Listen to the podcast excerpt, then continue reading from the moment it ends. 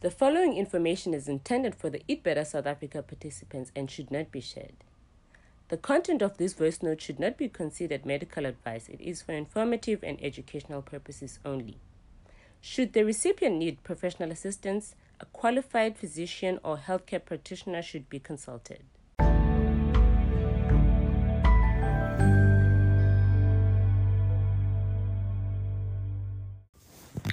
Hi, everybody. This is Dr. Hassina Kajee, and now I'm going to talk to you about how to eat an elephant.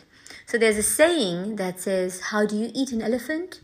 You don't eat it all at once, you eat it one bite at a time. What do I mean by this? This doesn't mean that I want you to go out on safari and shoot an elephant. Not at all. This means, how do you tackle a big task? You tackle it little by little. So, our point here with this boot camp is to help you guys, to assist you to get yourself back into your groove. So, how do we do that? We do that one step at a time. It's been a very difficult time for all of us. We're all finding a new normal. I think that this period of lockdown has been, although it's been very difficult, it's been incredibly important because it's shown us what's most important to us. In this time, can you ask yourself, what's been most important to me? What have I put my energy into? And that will highlight the things that we have tried our best with. Okay? It's going to also highlight, and if you're listening to this audio note, it means that this your health is really important to you.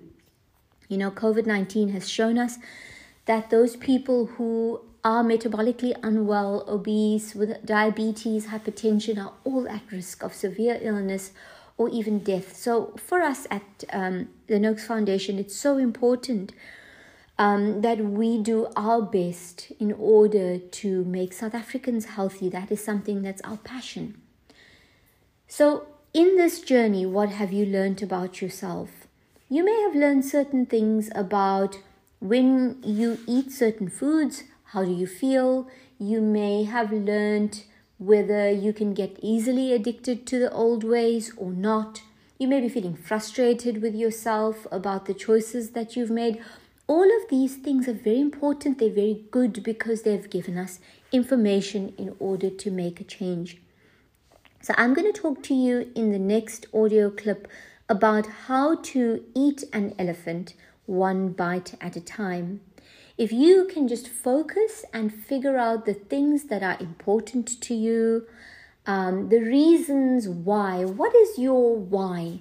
Why are you um, interested in improving your health? If you can just make a note of that, write it down somewhere.